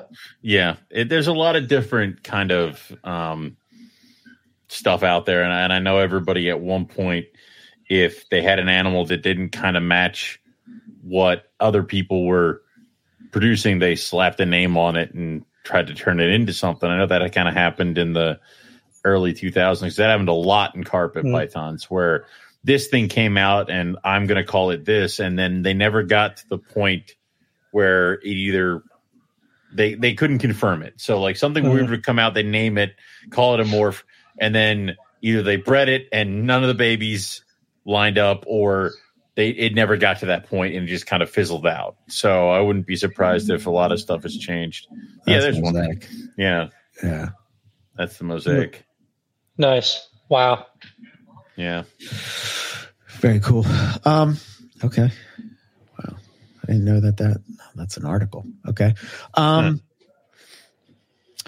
do you think that, uh, uh, let's see, what else do we have to hit on? Uh, you know, uh, sometimes I think, you know, you see this with carpet pythons too, but like, I, I kind of have a theory that sometimes you see these crazy, you know, looks and stuff because of somewhat of crossing two species or subspecies or stuff like that. And I don't know. I kind of like I, I kind of like how the Chondro World does it, uh, where they sort of designate it as designer, hmm um, and they sort of. It's so weird how different it is from Carpet Python World, where it's like they'll fight you because you know you're how dare you try to? Don't how dare you? Yeah, you know uh, but it seems like the chondro world is just sort of like you know it's like it's a cool snake you know keeping it in a box what difference does it make it looks Right. beautiful Yeah. it's cool to look at has that sort of been your thoughts of, of, of things or Yeah, I guess so. i mean, natural type of look well, no, but with the chondros, obviously, with the, the the designer thing seemed to blossom around the same time that I got into it. right I know that the uh, trooper used to refer to his animals as mutts, right oh you know, just because. Oh, yeah. yeah. I mean, because they were the first. He and Eugene and such were the first to establish these sort of genealogies for their animals. yep hmm hmm so they knew where the founders came from and you know like for example they had you know like these Biaks from the philly zoo and you Right. know carl switak's animal that came in captured gravid you know that was in the reptiles magazine right Mhm. um so you know so there were just a bunch of ones but at that point I, you know no one or they didn't know that there were you know that distinct i guess to be kept different or separate right. you know but I, Sure. Yeah i mean and i think part of that was just because when animals came over here unless you were carl Swat- switak and went over and got it right. you had no idea where they were coming out of. Right. You know and i remember you know my own mind being blown when you know the meraukes became the big thing. Hmm and then i'm talking to cameron Spedal, and he goes dude you know the funny thing is there is no such thing as a merauke chondro merauke's, merauke's just a port they're getting shipped out of That's what's on the Jesus, you know? box. Yeah. yeah that's it right so he said it's down in the southern part of the you know the the island there, and um, you know there's not no rainforest down there. So yeah, I'm like, well, why do they call them that? He goes, well, that's just where they get shipped out of. Yeah, uh, there was a there's a line of carpet python that I had that was high contrast Queensland because that's what was on the box. Yeah. High contrast Queensland. So yeah. wow, that's it. That's happened a lot. Atherton, yeah. Atherton, Atherton carpet. You know. Yep. Um, so now, quick. speaking of carpets, I got one question for you guys because you're yep. the you're the, car- the, carpet expert. So I do actually have a pair of. Um, I don't. Did you guys come down to the ICAST way back in 2013? Oh yeah, I got the shirt hanging up in the. Thing. Ah, yeah. good deal. And oh, of course, yeah. you know, John Romano had was charged with sprucing up a video to come out of that, which never happened. But um, so, anyways, you know, I that that's when I bought the. Um, I think Nick was there, and I bought the complete carpet python, which I think had just come out around yep, that time. Yep, yep. So then he signed it, and I was like, "Well, I guess if I bought the book, I I got to buy the animals." And they had a small little thing there, and the guy Ryan from Clockwork Reptiles, I think, had some yeah. Irian Jaya carpets, which I believe came from Cameron. Yep. yep, um, yep. So I actually raised them up as a pair, and I bred them a couple nice. of years ago. Um, yeah, really cool animals, actually. Um, but what are they calling these days? Or is it New Guinea carpets now? Uh, uh, you know, it's funny. It's funny, it's funny you, say, you say that. because our, our chat was people were throwing punches on that this morning in yeah, the chat. Oh God, okay, yeah, because yeah, I when I came into it, they were IJs, and yeah, I would slip up and say IJs all the time because in my head that's what they are. Technically, we should be saying Papuan carpet, right, Eric? Well, I think that people don't like the name Papuan carpets because why is it too close of, to Papuan Python? Because, yeah, because sometimes people will cut it short and say Papuan Python, and then it gets confused with the actual. One Papuan is this Python. big. One and is this big. like it is. Some people, yeah, some people call it a West Papuan carpet oh, python. Oh, some people call it. Um, what's the other name for them? New Guinea carpet python. New Guinea carpet python. I mean, they're they're found in New Guinea, right? I mean, it's right. just a line yeah. in the sand, really, it's, right? Yeah. And so they're yeah. they're they're on both sides. I think I, most of the ones that we get in the trade are coming from West Papua, so that's why that okay. name sort of stuck. West Papuan carpet pythons. But, are they trying to set it up so that when somebody goes and actually gets them from New Guinea, they can say these are not? Well, they have the New Guinea ones. Exactly. So it's like, all right, well, which are totally different than the, the West Papuan ones because they don't hatch out red babies. They have this sort of gray look as reduced pattern. Which I don't know if you go on uh, iNaturalist and you look at some of the ones from the other side of the island, they sort of do look like those New Guineas. I kind of call them Papuan carpet pythons. That's what I call them. That's, yeah. that's where I've gone. And now the Latin has even. I changed. do miss the IJ name because yeah, I saw that that you know with the most recent um, edition Book. of the yeah of the book, they're they're they're sort of doing some reclassification. Uh, yeah. yeah. they're the same now as Darwin carpets Variegata. and yeah, they're they're Morelia variegata and it's Darwin's and Cape Yorks. Cape now. Yorks, yeah. Yep, mm. they're all the Which same. The Cape Yorks you can see because they look identical to what. Well, you can also see with the with the Darwins because it's like, gee, I don't know, where did this? Oh, it, they they yeah, they these looked like they were connected at one point, and they were. Yeah, so, and they were. Yeah, the yeah. Torres Strait was yeah. one time a, br- a land bridge, right. you know, which is how they predict the chondros made it down to uh, Cape York. So exactly. So it makes sense to follow all the other animals and do the same. So yeah. Yeah, to me, that's the perfect chondro. Is a green snake with the white stripe. That to me is yeah. You know, I I do like all the others, but to me, that's like creme de la creme. I wanted to post this up real quick because Owen sent me a picture of it, but I wanted just so the people that are watching could see a picture of an aurora house snake. Yeah, cool. Yeah, yeah, they're they're neat. Where they're different looking. I like it. Oh yeah, yeah, yeah. And the thing is that green can be a real light green and or a real dark green. They all had the orange striping and the black sort of stippling on the on the head and and such. They're they're really cool animals. That's yeah. such a cool animal. Yeah. Another Okay. thing that now is on my radar that I didn't need it to be on my radar, but now it's on my radar. It's Well, the beauty thing about those, Owen, is that that they're very small. They're relatively very small snakes. So they don't take up thank much room. God. It's So- like you know, I I You am- could keep you know fifty of those in the space of one Argentine enclosure, there right? you go. Well, that's that's the problem. Is A on one hundred in the retic cage. exactly. That's right. I can keep a whole zoo in there. Yeah, it's a population. I still don't know why you have that thing. I oh mean, yeah, I do. Your yeah, I got to find the right person to take her. um, so I, I, on one hand, I get the Argentines. On the other hand, I got um, bamboo rat snakes. So it's like Yeah. I, I, I, my addiction goes through many different levels. So yeah, Here's a crazy question. And all the snakes that you kept, reptiles that you kept, is there a species that is on your list that either it hasn't become available yet or you just haven't had the opportunity to work with it and you want to? Well, the you know the the Carinata was one. I mean Okay. that that's been on my bucket list since you know the '90s. Okay. Um, So, and I remember, I guess, uh, back in to 2010 or so, maybe I, I can't, my timeline's going to be really off there, but I think Terry Phillip had some and bred them. Yep. Is that right? yeah, Okay. that's about right. Yep. Yeah. Yeah. And, um, and I don't know where they all went from there. I don't know if he still has them or not. I haven't talked to Terry in a while. I, I want to say his were somewhat tied up with agreements of zoo stock, which can be difficult to kind of Yep.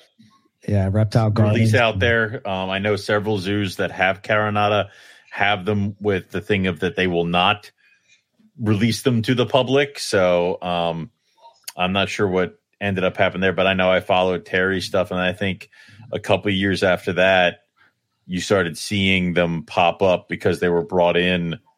Um, I know Cameron brought in a bunch uh, Mhm. that was resulted in that kind of stuff, and then I think they kind of just trickled in through European Legally. breeders and stuff like that legally. Yeah. Yeah. Yeah, Wow. yeah, that way. Um, and then I want to say that there was a little bit of a hang up a couple of years ago about them and importations because I know that um, there was some stuff. Well, I think it was that whole thing with Australian animals Yeah. in general.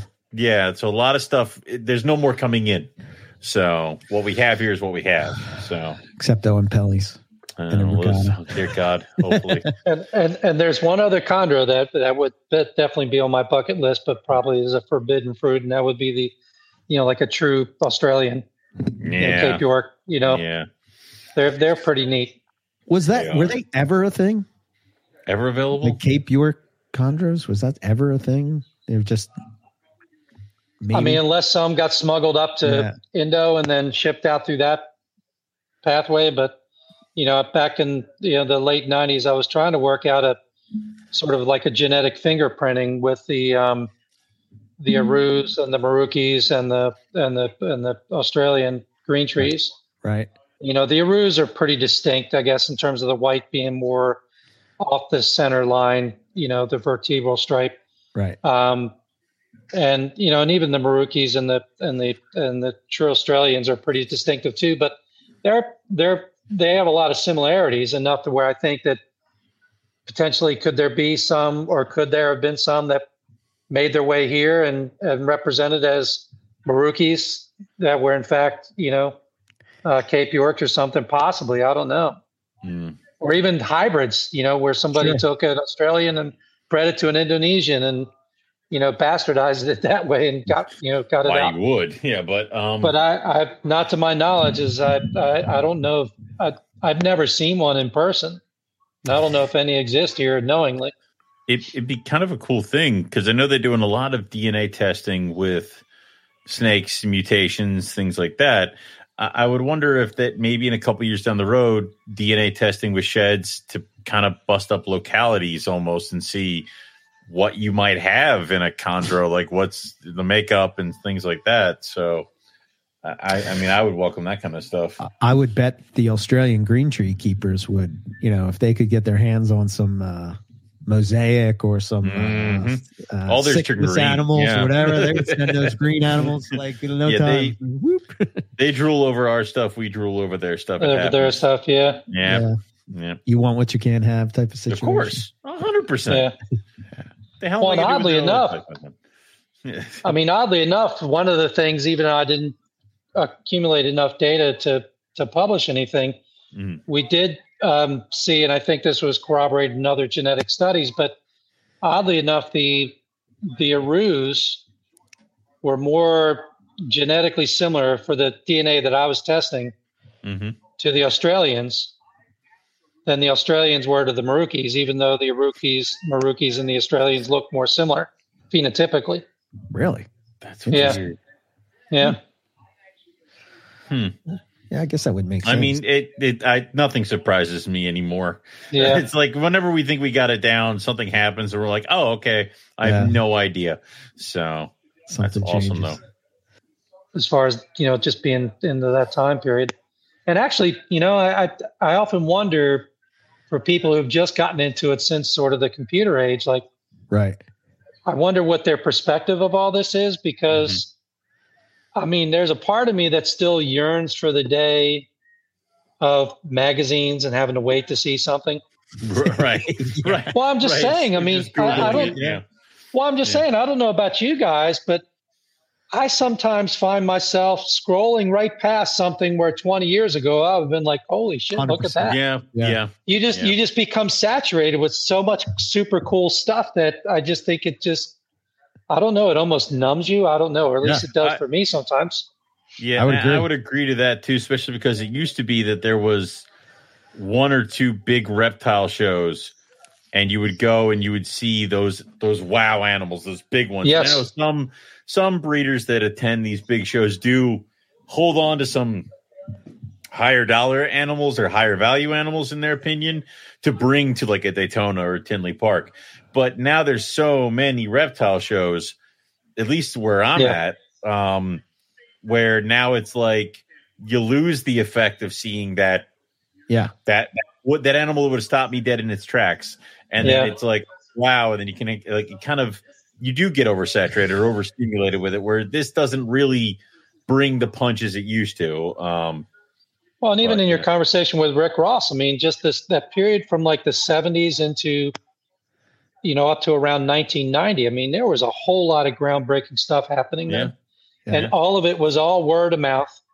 You know, they they they started the um, the guys at the Catoctin Zoo started the you know the IHS, Yeah. I believe, and then Yep. from there that's what split into the Breeders Expo, I guess, because they wanted to do animals there. They want and the other folks wanted to keep it more or less strictly academic. You know, mhm. Sure. um, but you know, I, you, I'm sure you guys have so, seen some of the um, editions of like the proceedings from some of those you know gatherings, and it's like, wow, look at this stuff. You know, where now it's like you can just Google any of this stuff up. So it, it was kind of, uh, in a way, it was there's kind of like a, in my view, sort of like a romantic lure about sort of some of the mystery Yeah. and you know it's Yeah. some of the, you know just some of the things that now you can just at a whim just look up Yeah, and it's kind of one of those things where it's I've seen so many diamond pythons that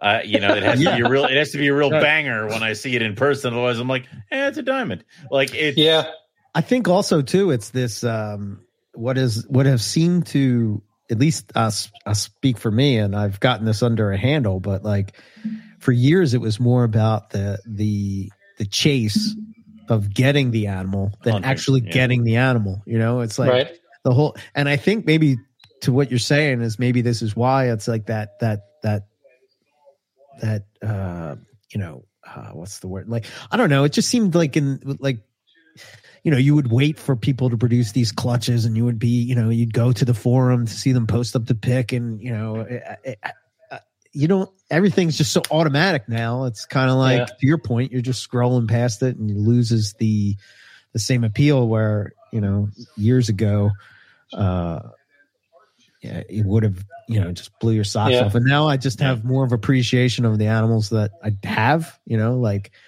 i don't need four more diamond pythons to appreciate the ones that i have because you know you you no, but those four that you got better produce me some babies. God damn it! Oh, they're looking because I'm good, getting yeah. tired of waiting. they're looking good Let's- Good. fingers crossed Good man. that's It's, awesome and that's a cool species that's really seemingly getting a little more of a foothold in the captive you know yeah, realm i know buddy Bashemi's been having real good success. Yeah. You know, breeding diamonds, and so Hey, he's been breeding them for. I should have jumped what, on those five, Several six years now? Yeah, yeah. yeah, He um buddy buddy hooked me up with my first rhino rat snakes. Um, oh 'cause yeah, he, ga- yep. he gave me a chondro, and then I I sent it back before I could kill it. So um, and he's like, "Well, do you want to do rhinos for the chondro?" And I said, "Yes." And those rhinos have been fantastic for me Yeah. because people will break down your door for a funny looking snake with a weird nose. I know, right? Yeah, I don't know. Yeah. Whatever. And Buddy and I go way back. You know, um, in fact, I was the one who got him into the green trees. Ah, um, there you go. So he and I met through a mutual friend through mountain biking, Okay. and Oh, so really? Okay. yeah, a friend, a, a, a longtime friend of mine, new Buddy, and he's like, you know, I got a friend of mine who who is into reptiles too, and I'm like, really? And so we connected. At the time, he was breeding like um, like Macklot's pythons, um, Yes, spotted pythons. Yep. Yeah, and um, and Dumeril's uh, monitors, and um, and so he, he he we we got him into the into the green tree craze, you know, and then he he took off with it, and has kept trucking ever since. Yeah, yeah. He told Yeah, us he- about this one Dumerils he had to go get. It, like it didn't it like break out of the box or something in the plane, or like you know it it it it it defecated in the box, and he had to go on the tarmac to Yeah. get it. Yeah. So I remember him telling us about that one, but um, Yeah, he'll be back on the show in a couple of yeah, I have weeks. to grab him at some point. Oh, that's yeah. cool. Yeah. yeah, yeah, he'll be back. Yeah. I made a post about wanting to have more chondro people on, and he's like, "Chondro people, you say? I'll take that." Just said, some okay, beers yeah. out of the ether. Yeah, anytime, buddy. Yeah, so, yeah. So uh, that's cool. Yeah, that's awesome. All right. Uh, I don't know. Anything else you wanted to hit on? Uh, you know, to throw out there for the the people to discuss or hear. I'm talking to you, Owen. Oh, I got nothing. I got nothing, man. It's I've I I do have a new appreciation for chondros. Good. Probably still not going to get any. Like you know, you don't I, have to I- have them to appreciate them. that'll that'll be my sunset snake when I've decided my career is over. I'll retire with some chondros, unless Yeah, Gila you go. monsters become a thing, and then sorry, yeah, Gila monsters are going to win on that one. You don't, you don't want to Yeah. breed them just to say that you bred them. No, because No? I have my own. Like you know, it it's I mean, you've done so good with all these. but, I wanna- but like I you mean, know, come it- on. You nailed white lips. Yes. Carinata, the Yeah, Mad Hogs, the. Blonde Hogs. Got You quite a know. list behind you, my man. I do, but I don't want to just get a pair of snakes to be like, haha, and then be done with it. You know, it, it's plus the breedings of the stuff that I like are, like I told you, I hatched out nine baby white lips. Three of them are mine. They're not leaving. And now I sat down and figured out I have like 10, lo- 10 white lips. Why do I have 10 white lips? Like it's, Because you're afraid one's going to look like Mr. Blue of the white lip python. Not that, that doesn't exist in white lips. they don't they don't change color as they get bigger. I know what they You never like know. I don't know. They had red ones and The red ones are different. That is a different thing. Like it oh, is, Okay. yeah. So there's a lot of that kind of stuff. So yeah, I would I would not add chondros just to breed them. If maybe I get further down the road, that might change. But um, I'm going to That give them a night, whirl uh, again at some point. So Yeah. we'll see. I'd rather get Oenpellis. So, Yeah, well, Yeah, I guess that there's a few of those floating around, isn't there? Australia, yeah, Yeah. they're all in Yeah. Australia. well, I think there's a few of them floating around in the U.S. too. Mm. That's why I, I thought I heard something to that I would- effect. but- Well, they, they they appeared on a on a zoo list, so they were able to get here. Um, whether or not anybody found a way to get them off that zoo list or into a zoo, I don't know. Mhm. But I would welcome it because I think they're very cool. Yes, very Yeah. cool snake. Very very cool Yep. snake. Well, uh, yeah, I appreciate you. Uh, yeah, spending thanks, the night Tim. with This us. has and- been awesome to kind Yeah, of it's fun Cool connecting it, with yeah. you guys. You know, Yeah, yeah, hundred percent. Yeah. I'm, I'm and glad it's you funny. up- I, I go ahead. I'm saying I'm glad you brought up ICAST because you know we still have fond memories of that. Oh yeah, and uh, all that fun stuff. Um, and uh, hanging out with all the Chondro guys on there. So Well, and Buddy was one of the three main players for that too. You know, so Yeah. he and there were- there was supposed to be another another ICAST, and it just never Yeah. um, came to fruition. But uh, you know, it needs to happen again. And you know, and that's the other thing with the Chondro community. You know, when you think about it, you know, I guess they sort of ca- they started these so-called fests. yes. you know, yes. You 110 know, the Chondro Fest, right? Um, Yep. They also, um, you know, we had those symposiums Mark Twig put on out in saint Mhm. Louis, Yeah. 2004, five, and six, and that that was really good. Yeah. Yeah. Carpet Fest was a direct ripoff of Yeah, we we, Fest, we stole sure. that. We stole it from you. We we For sure, we, 100%. we admit it every time it is brought up. Yes, we took it. So Well, that actually, yeah. So that morphed out of. Um, so apparently, Trooper before I ever met him would have these gatherings at his house. Okay. You know, select people, some from the zoo, some from, you know, the private sector.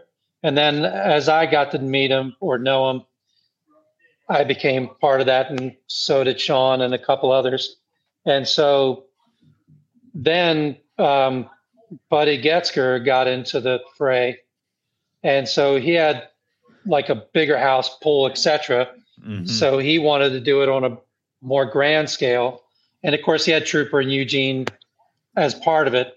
Um, so then it sort of morphed into like a multi-state thing. You know, we have Mark Twig bringing in grass-fed beef from Missouri, and people, you know, bringing stuff from all over the place, and it became this, you know, this this big, bigger than life event for a day.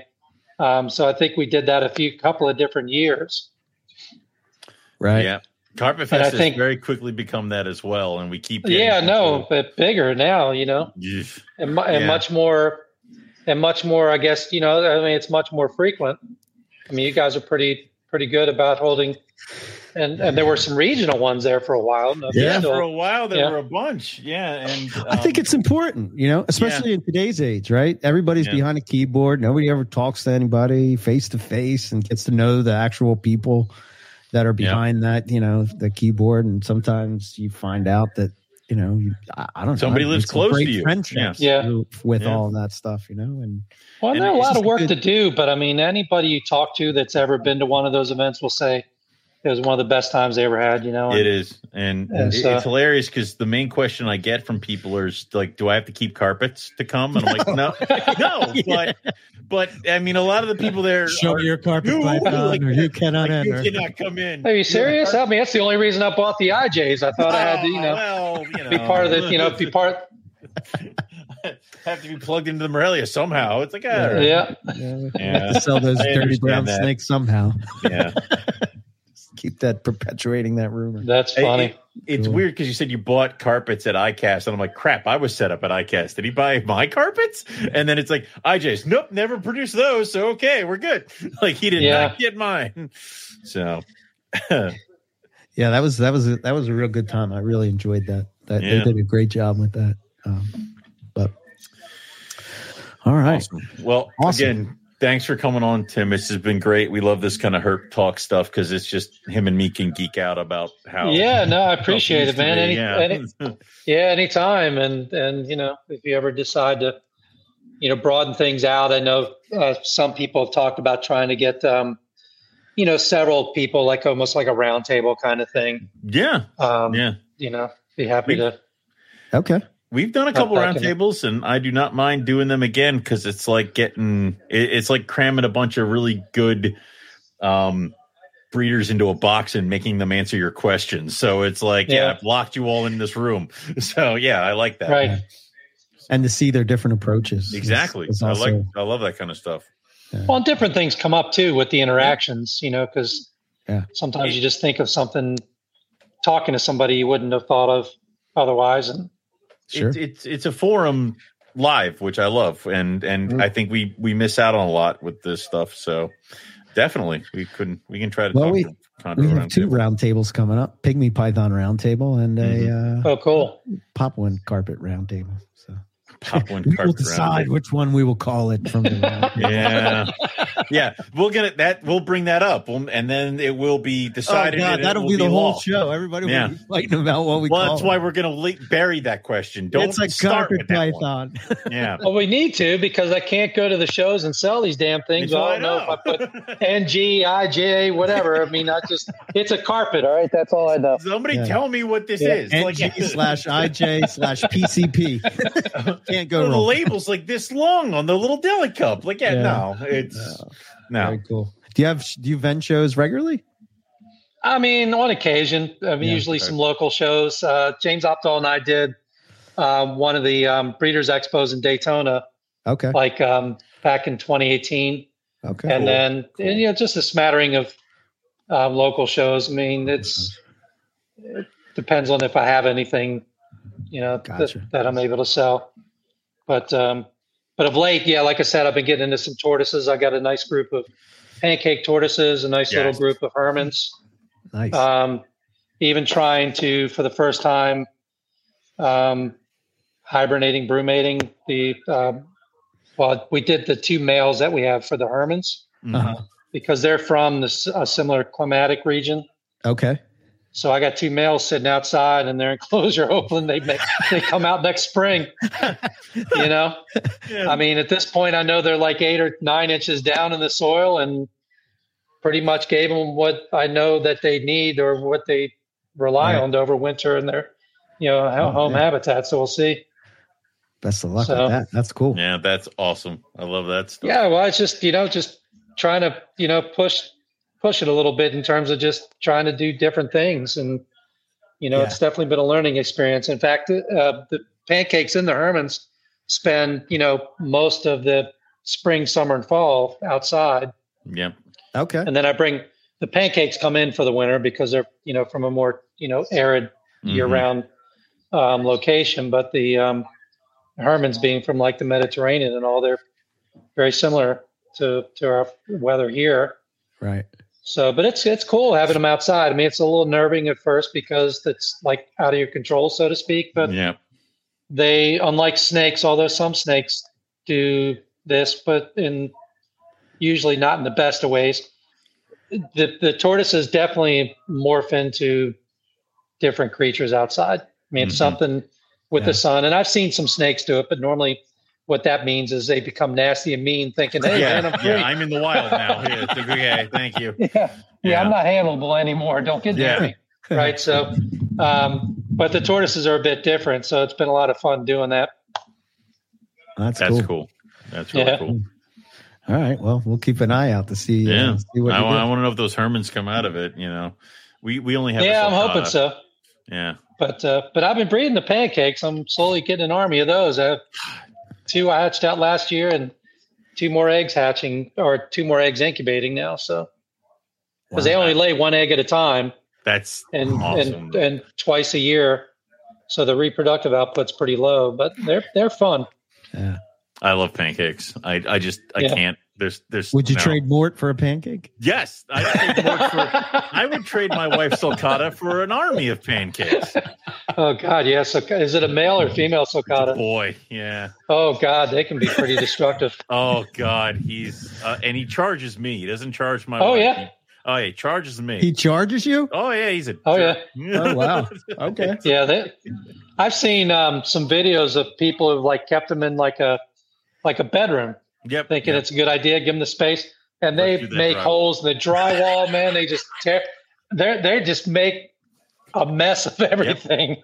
I I made him an enclosure in our basement Yeah. that's like, and I got like thick plywood, and then every year he goes out for springtime, and it's like we have to rehab the indoor enclosure of like what he has scraped down and and what he has hit with his his fork and stuff like that, and just wandering around, and it's just like.